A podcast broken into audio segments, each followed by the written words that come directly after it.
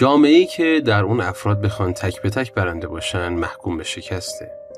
جامعه ای که در اون افرادی برنده و افرادی بازنده باشن محکوم به سکوت و خاموشیه. و فقط یک جامعه هست که در اون همه برنده این موضوعی که قراره توی این پادکست به بپردازیم. جالبه وقتی خودم با این موضوع و نوع تفکر آشنا شدم با این نگاه و تفکر به تیم ها و شرکت ها و حتی در ابعاد بزرگتر مثل شهرها نگاه کردم. در بعضی از جاها تیم هایی که تک به تک افرادشون شاید برنده و موفق نبودن ولی وقتی همه افراد در قالب یک تیم و بهتر بگم در قالب یک تفکر کنار هم قرار می گرفتن برنده می شدن. چجوری میشه که مجموع یک سری افراد که به ظاهر بازنده هستن می‌تونه برنده باشه؟ قراره تغییراتی داشته باشیم. اسم و برند پادکست هایی که تا الان برای شما تهیه می کردیم به نام دنیای رهبری بود. ولی خیلی از دوستان گفتن که وقتی می‌خوایم شما رو سرچ کنیم خیلی به مشکل می‌خوریم و همش موضوعات حوزه رهبر کشور ایران رو مشاهده می‌کنیم. دیدیم خیلی انتقاد درست و خوبیه. به همین خاطر یه جلسه با دوستان گذاشتیم و دغدغمون رو مطرح کردیم و از بین اسمهای پیشنهادی اسم پولاریسم رو انتخاب کردیم. پولاریسم یعنی ستاره قطبی و همه ما با ستاره قطبی آشناییم یا حداقل اسمش رو شنیدیم.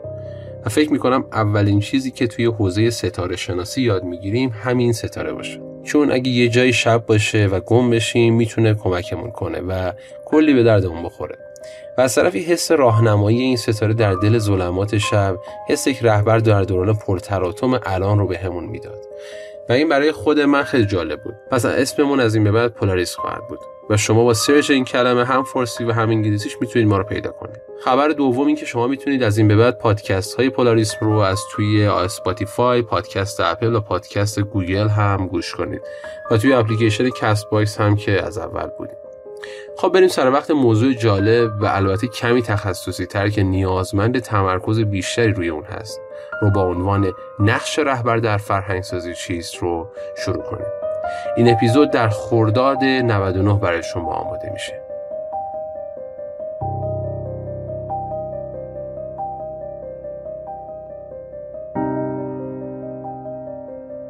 به نظرتون یه مورچه وقتی روی یکی از قطعات اهرام مصر قرار می‌گیره چه تصویری از موقعیتش داره؟ آیا درک می‌کنه که داره از یکی از عجایب هفتگانه دنیا بالا میره؟ یا فکر می‌کنه این هم یک تکه سنگ مثل همه سنگ های دنیاست؟ آیا انسان تا قبل از اختراع تلسکوپ در سال 1611 میلادی توسط یک ریاضیدان ایتالیایی و شناخت حدودی کیهان درکی از فضای پیرامونش داشت؟ یا قبل از اینکه نیکولاس کوپرنیک بگه که خورشید مرکز منظومه شمسیه و زمین مرکز عالم نیست چه تصوراتی از دنیا داشتیم فکر کنید یه روزی نگاه به آسمون می‌کردیم و فکر می‌کردیم که همه دنیا و همه ستاره هایی که داریم می‌بینیم داره به دور ما میچرخه اگر کل را نبینیم نمی‌تونیم درکی از جست داشته باشیم. اگر نتونیم کل دیوار چین رو ببینیم و فقط بخشی از اون رو ببینیم اون دیوار برامون مثل دیوار حیاط خونهمونه. اگه فقط زیر آب شنا کرده باشیم و از آسمون به اقیانوس نگاه نکرده باشیم به وسعت اقیانوس پی نخواهیم برد. اگر وسعت نگاهمون رو به اندازه وسعت نگاه مورچه کنیم درکی از اهرام مصر نخواهیم داشت. بیاید از منظر دیگر هم داستان نگاه کنیم یکم عمق بدیم به داستانمان اگر لنز میکروسکوپی به چشم بزنیم می‌بینیم که یک سری پروتون، نوترون و الکترون دارن کلی رو ایجاد می‌کنن به نام اتم. از کنار هم قرار گرفتن این اتم ها مولکول ایجاد میشه. یعنی از قرار گرفتن یک سری جزء به نام اتم یک کلی ایجاد میشه به نام مولکول. و همینجوری بریم جلو و الان با لنز تلسکوپی به دنیا نگاه کنیم. خواهیم دید که چند ستاره به دور خورشیدی در مرکز میگردند. مثل ساختار همون اتم و به اون میگیم منظومه که برای ما اسمش منظومه شمسیه به چند منظومه که در کنار هم به گرد سیاه شالی میگردن میگیم کهکشان که باز هم اسم کهکشان ما کهکشان راه شیریه و جالبی این داستان اینه که از هر دو سمت هنوز بشر به انتها و درک صد درصدی از کل کل و جزء جزء نرسیده. یعنی هنوز ما نتونستیم درک کنیم که آخر آخر دنیا چیه و ریسترین ریسترین تشکیل دهنده بنیادی هر چیزی بس چیه. داریم به این موضوع از دو بود نگاه می‌کنیم. اول در سطح دیدیمش و بعد در عمق.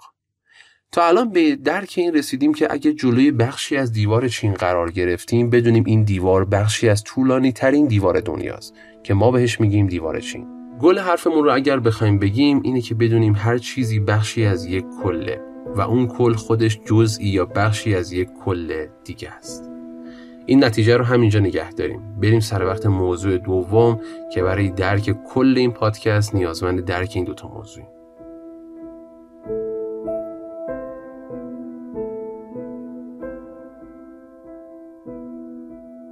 برای اینکه وارد بخش دوم بشیم باید بریم سر وقت یک رشته مهندسی. خب من می‌خوام یک دیوار بسازم. شروع می‌کنم آجر با آجر اون رو روی هم می‌ذارم. تا الان یه متر آجر رو روی هم چیدم و همه چی خوب پیش رفته شد یک و نیم متر دیوار و اونجاست که یهو دیوار من میریزه. مشکل کار چی بوده؟ چه اقدامی رو برای ساخت این دیوار مثل دیوار شین و دیوار خونمون ندیده بودم تنها احتمالی که می‌تونم بدم اینه که یه چیزی باید آجرها رو کنار هم نگه داره و اون قطعا مصالح و سیمان به کار گرفته شده است. که می‌تونه بین آجرها ارتباط ایجاد کنه و اونها رو کنار هم نگه داره. پس فهمیدم برای اینکه بتونم یک پل درست کنم که مستحکم باشه باید ارتباط درستی بین اجزا ایجاد کنم. تا الان چی گفتیم؟ اگر بخوایم دیوار بسازیم باید اجزا یعنی آجرها رو بشناسیم. لحاظ اندازه رنگ استحکام و هر اطلاعات دیگری که قطعا بهش نیاز پیدا خواهیم کرد. بعد باید کل رو درک کنیم. بدونیم دیوار برای چه هدفی می‌خواد ساخته بشه؟ برای زیبایی برای دفاع از کشور برای جدا کردن یا هر چیز دیگری. و در نهایت با درک کل و جز روشی برای برقراری ارتباط بین آجرها ایجاد کنیم تا اجزا در کنار هم بتونن به هدف کل برسن. و در نهایت یک دیوار داشته باشیم که بتونه نیاز و خواسته ما را ارضا کنه. گفتیم باید اجزا یا همون آجرها رو بشناسیم. جای شکرش باقیه که این آجرها در طول زمان و در شرایط مختلف ساختار و ویژگی هایشون تغییر نمی‌کنه یا حداقل قابل پیش بینیه به نظرم هر چیزی لازم داشتیم از دنیای مهندسی عمران و ساخت یک دیوار که بخشی از یک ساختمان هست یاد گرفتیم. وقتش رسیده که بریم سمت ساختن یک سازمان و تیم و رهبر رو بیاریم وسط بازی. اینجا یک چالش بزرگ داریم. اول همین که اجزا این بار انسان ها هستند.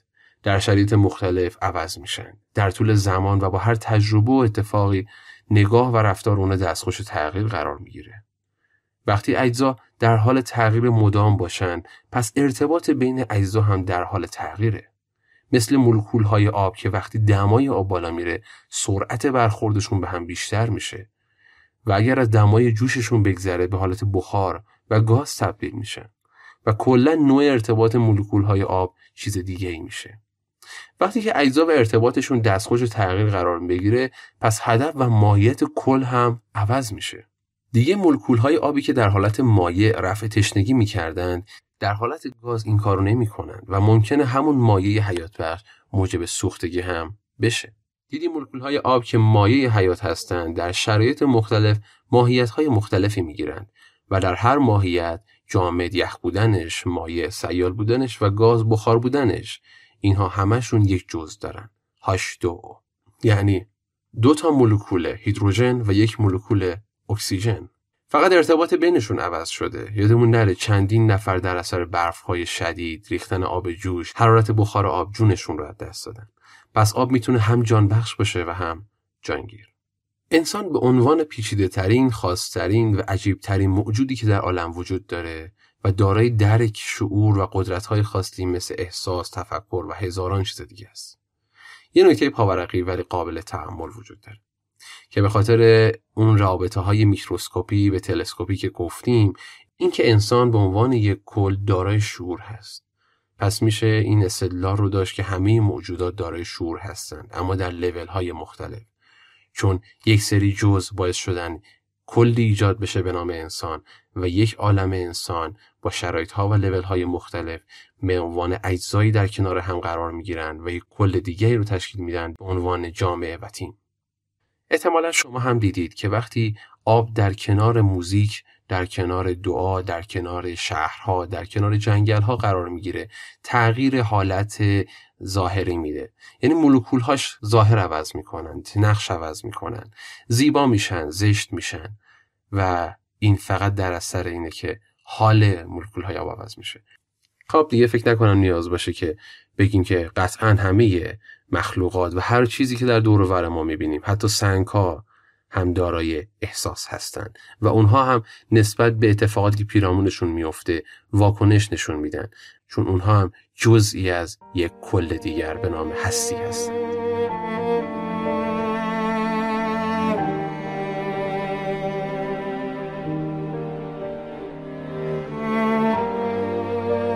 حالا که به پیچیدگی موضوع پی بردیم سوال اینه که چجوری میشه با انسانی که هر روز با هزاران اطلاعات جدید روبرو میشه و تجربیات مختلفی پشت سر می‌ذاره و خواه یا ناخواه داره از اونها درس می‌گیره و خودش رو اصلاح می‌کنه تیمی تشکیل داد و بین افراد ارتباطی معنادار ایجاد کرد که بتونه در کنار هم کلی رو بسازن که هدفی مشترک رو دنبال کنه و با نیروی بیشتر از توان هر نفر به تنهایی به جلو پیش رفت. در ساختن یک تیم و سازمان ما نمی‌تونیم زیاد روی اصلاح و تغییر اجزا که همون افراد هستن اثر بذاریم. چرا؟ چون هر فرد تحت تاثیر هزاران عامل دیگه قرار داره که خیلی از اونها رو ما اصلا کنترلی روش نداریم. این عوامل شاید مواردی باشن مثل فرهنگ، جامعه، محل تولد، ژنتیک، استرس ها و فشارها، اعتقادات، خانواده و صدها عامل دیگه. و حتی مسیر اومدن به سر کار افراد هم جزو عواملی هست که روی شخصیت و رفتار هر فرد تاثیر می‌ذاره. از طرفی کل رو نمی‌تونیم تغییری بدیم چون هدف از تشکیل هر تیم و سازمان تقریبا مشخص و ثابته. مثلا یک بنگاه اقتصادی هدفش رشد درآمد و دستیابی به اهداف بیزینسیشه. هدف یک بنگاه اجتماعی احتمالا ارائه خدمت به مردم نیازمنده. هدف از تشکیل بیمارستان ارائه خدمت به بیمارانه و همینجوری هدف از هر کلی قطعا یک چیز مشخص و ثابته. پس از بین سه رکن اصلی جز ارتباطات و کل ارتباطات هست که می‌تونه به عنوان عامل اصلی در نظر گرفته بشه و به مطالعه اون بپردازیم. اگر بخوایم ارتباطات رو از قالب یک تیم کوچیک به یک جامعه ببریم که برامون قابل درک بشه می‌تونیم بگم ارتباطات همون فرهنگ. فرهنگ همون اتصال ناپیداست که اجزا و انسانها رو برای رسیدن به هدفی خاص در کنار هم قرار میده. فرهنگ رو هم میشه در سطح دید و هم در اون. فرهنگ در سطح یعنی ارتباط بین افراد و اجزای یک سازمان و تیم. و فرهنگ در اون به معنی ارتباط بین اجزا با کل و هدف نهایی. هدف یک کارخونه خودروسازی در کل ارائه یک خودروی عالی دست مصرف کننده است. پس این هدف عالی ایجاد یک کل هست. اجزا یا افراد مختلفی در این پروژه دخیل هستند. اجزایی که هر کدوم هدفی جداگانه دارند. مثلا در واحد نصب چراغ خودرو فرد هدف خودش رو نصب چراغ خودرو می‌دونه و می‌دونه که این هدف در هدف نهایی کارخونه تاثیر خواهد گذاشت. پس می‌تونیم نتیجه گیریم که اگر تمام اجزا هدف خودشون رو با هدف کل همسو کنن در نهایت خودروی عالی به دست مصرف کننده خواهد رسید ولی اگر تنها یکی از اجزا درکی از هدف کل نداشته باشه حتما اگر تمام اجزای دیگه هم عالی باشن در نهایت خودروی عالی به دست مصرف کننده نخواهد رسید. حالا این مثال رو توی ابعاد جامعه شهر و دنیا ببینید. برای اینکه یک کشور عالی داشته باشیم باید همه اجزا عالی کار کنن و هر جزئی که این اصل رو رعایت نکنه از عالی فاصله می‌گیریم. پس با این تفاصیل کیفیت نان یک ناوا هم در موقعیت و کیفیت یک جامعه نقش فعال داره. همه این حرفها رو زدیم که یک اصل رو بیان کنه اگر می‌خواین جامعه و تیمی موفق داشته باشیم باید به جای توسعه فردی به فکر توسعه اجتماعی باشیم. یعنی به جای پرسونال دیولپمنت باید به فکر سوشال دیولپمنت باشیم به نظرتون آموزش فرهنگ یک کار مادرانه است یا پدرانه؟ تغییر فرهنگ و ارتباطاتی یک کار مادرانه است. پدر کارش ایجاد نظم و امنیت حفظ بقاست. پدر سعی می‌کنه که نیازهای پایین سلسله مراتب مازلو رو تامین کنه. ما در خصوص سلسله مراتب مازلو و خود ابراهیم مازلو در اپیزود اول صحبت کردیم. ولی مادر کارش ایجاد شخصیت توسط تربیت درست و آموزش انسانیت. مادر به نیازهای بالای سلسله مراتب نگاه می‌کنه و سعی می‌کنه بستر ابتدایی برای رشد خودشکوفایی و شخصیت کامل رو در فرد ایجاد کنه. پدر بیشتر به سلامتی جسم و تأمین بودن آینده می‌پردازه. ولی مادر با صبر و حوصله دقت کنید. صبر و حوصله سعی در رشد و توسعه روح و روان انسان. برای توسعه فردی و یادگیری دانش و مهارت دنیایی می از جبر و فشار استفاده کرد. ولی برای شخصیت سازی و اصلاح فرهنگ و ارتباطات باید صبور بود و زمان گذاشت. یادتون هست که چندین سال پیش اگر وقتی سوار ماشین می شدید و کمربند ایمنی می بستید شما رو مسخره می کردن و در بهترین حالت فردی تلقی می کردن که رانندگی بلد نیست. و نبستن کمربند یعنی اینکه من راننده حرفه‌ای هستم و نیازی هم به کمربند ندارم. ولی بعد از چندین سال فرهنگسازی با روش های مختلف که بعضی وقتا هم استفاده از زور و جریمه بود الان به فرهنگ کمربند بستن رسیدیم. و اگر شما کمربند نبندید الان فردی بی احتیاط شناخته میشید. در فرد شخصیت سرنوشت رو می‌سازه و در یک جامعه فرهنگ سرنوشت رو.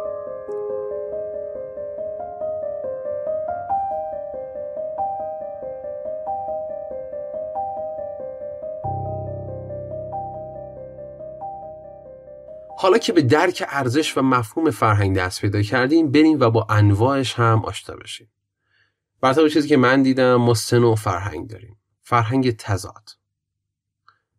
اولین فرهنگ فرهنگ تضاده. مشاجره جنگ. اگر بخوایم اسمای دیگری برای اون نام ببرم می‌تونم به فرهنگ برد و باخت قانون جنگ سرمایه و زور اشاره کنم. در این فرهنگ افراد بیشتر از هدف و سرنوشت تیم و جامعه برد خودشون رو می‌بینن. و اگر در تیمی قرار بگیرن اول به این فکر می‌کنن که بودن در این تیم چه چیزی برای اونها داره. اونها در زمان انتخاب یک تیم به این فکر می‌کنن که آیا بودن در تیم جدید موجب شادی رشد و موفقیت خودشون میشه یا نه؟ اگر سازمان و تیم اونها دچار بحران بشه اونها سریعا به فکر رفتن و ترک سازمان میافتن. و افراد در این سازمان ها سعی می‌کنن کارها رو که مجبورن و در حداقل کیفیت ممکن انجام بدن و سپس به کارهایی که خودشون دارن و توسعه شخصیشون بپردازن. احتمالا اگر شما دنیای کارمندی رو تجربه کرده باشید با این صحنه روبرو شدید که یک سروس هایی که کار نیست یه عالم آدم سرشون تو کامپیوترشونه و یا دارن کتاب می‌خونن یا دارن با هم حرف می‌زنن و خوبشون دارن دنبال یه چیزی جدیدی هم برای یادگیری. یه چیزی که به دردشون بخوره برای آینده خودشون و نه با هم برای کارشون. اگر کسی توی تیمی با این فرهنگ تضاد وارد بشه به خاطر جو غالب این فرهنگ بعد از مدتی برای بقا مجبور میشه یا مثل باقی افراد تیم بشه و به فرهنگ تضادتن بده یا اینکه از اون سیستم بره. و در این زمان سیستم دچار یک لوپ پیوسته میشه که هر لحظه این فرهنگ به بیشتر در افراد رسوخ می‌کنه. تو این فرهنگ جمع موفقیت اجزا بیشتر از موفقیت کله قایت این فرهنگ هم گسیختگی است. دومی فرهنگ فرهنگ تسامحه. کلمه کلیدی که برای درکش بخوام استفاده کنم مذاکره مصالحه و صلحه این فرهنگ یه لول بالاتر از فرهنگ تضاد به حساب میاد. توی این فرهنگ برد یا باخت معنی میده. یعنی تو یا برنده میشی یا بازنده. قانون مدنی و سرمایه‌داری به این فرهنگ حکمرانی می‌کنه. تسامح ترجمه کلمه تالریشن هست که معنای دیگه مثل مدارا میشه ازش برداشت کرد. در این فرهنگ همه چی سیستماتیکه. قوی ها قوی تر میشن چون روش ها و روابط رو دارن و ضعیف ها هم ضعیفتر چون اون دوتا رو ندارن. توی این فرهنگ افراد اگر تیمی برای اونها ارزش قائل بشه اونها هم برای تیم ارزش قائل میشن. جامعه که فرهنگ تسامح به اون حکمرانی می‌کنه در یک سکوت هست و هر روز به سمت فاصله گرفتن دو طبقه جامعه پیش میره. طبقه قوی ها و طبقه ضعیف ها توی این فرهنگ افراد سعی می‌کنن با هر ترفندی خودشون رو وارد تیم هایی کنند که فکر می‌کنن احتمال بیشتری برای برد داره. قایت این فرهنگ وارستگیه. فکر کنم همه شما دارید درک می‌کنید که جوامع و شهرها و تیمها و شرکتهایی رو که گاهن با این فرهنگ های یک و دو دارن مدیریت میشن و حال روز خوبی هم ندارن. و در نهایت فرهنگ برد یا رشد جمعی که در اون برد برد برد اتفاق میفته و سرمایه جامعه عشق و علاقه به کل هست. در این فرهنگ ارزش کل بالاتر از جمع ارزش اجزاست. در این فرهنگ افراد حاضرن به خاطر رشد سازمان و تیمشون از رشد خودشون چشپوشی کنند.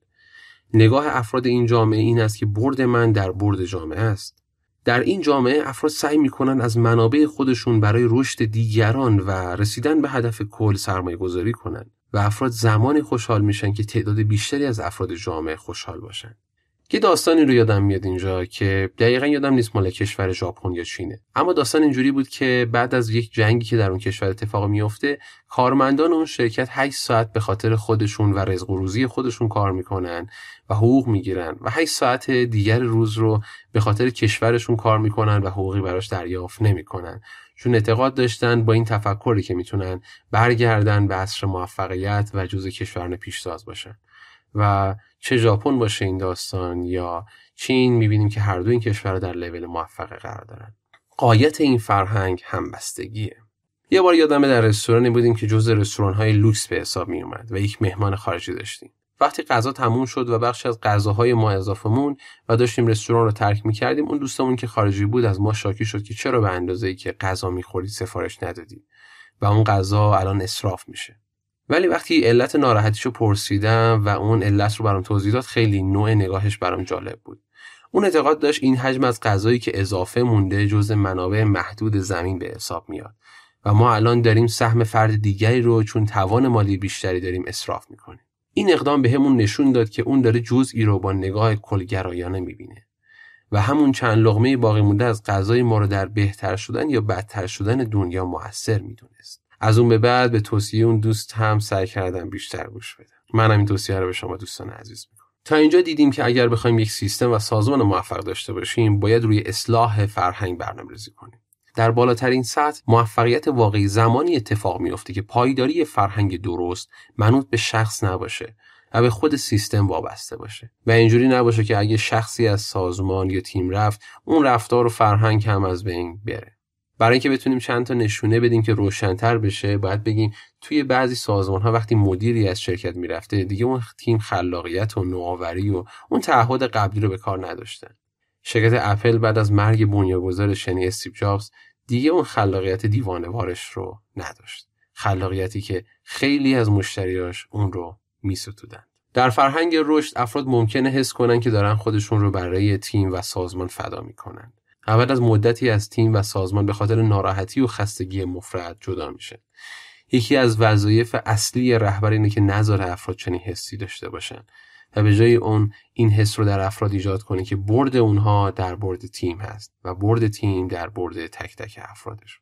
اگر تا به حال توی سازمان یا تیمی کار کردید یا حتی می‌شناسید که فرهنگ رشد جمعی رو اجرایی کرده باشن با همون در میون بذارید. شاید توی یکی از قسمت ها از مدیرانش خواستیم برامون بگن این اتفاق رو چجوری رقم زدن. بریم جنبندی داشته باشیم. اگر نتونیم کل اجزا و ارتباط بین اونها رو ببینیم درک درستی از ساختار و هدفش نخواهیم داشت و نمی‌تونیم اونها رو مدیریت و رهبری کنیم. هر کلی خودش بخشی از یک کل دیگه است. یادمون نره که گردش الکترون ها به دور هسته اتم و گردش سیاره ها به دور خورشید خیلی با هم تشابه ساختاری دارن. ارتباطات یا همون فرهنگ اصلی تری عاملی هست که برای رسیدن سازمان به هدفش می‌تونه تغییر کنه و باید روی اون بررسی و تحلیل انجام بشه. و در مورد انواع فرهنگ هم با هم صحبت کرد.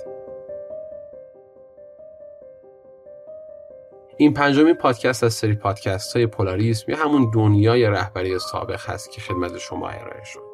ممنون از شما که وقت می‌ذارید این پادکست رو گوش می‌کنید و برای بهتر شدنش نظرات و پیشنهاداتتون رو با ما مطرح می‌کنید و اون رو به دیگران هم معرفی می‌کنید.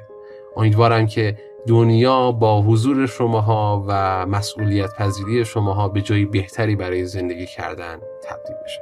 موفق پنده باشین. من محشد خاقانی هستم. خدا نگهدار.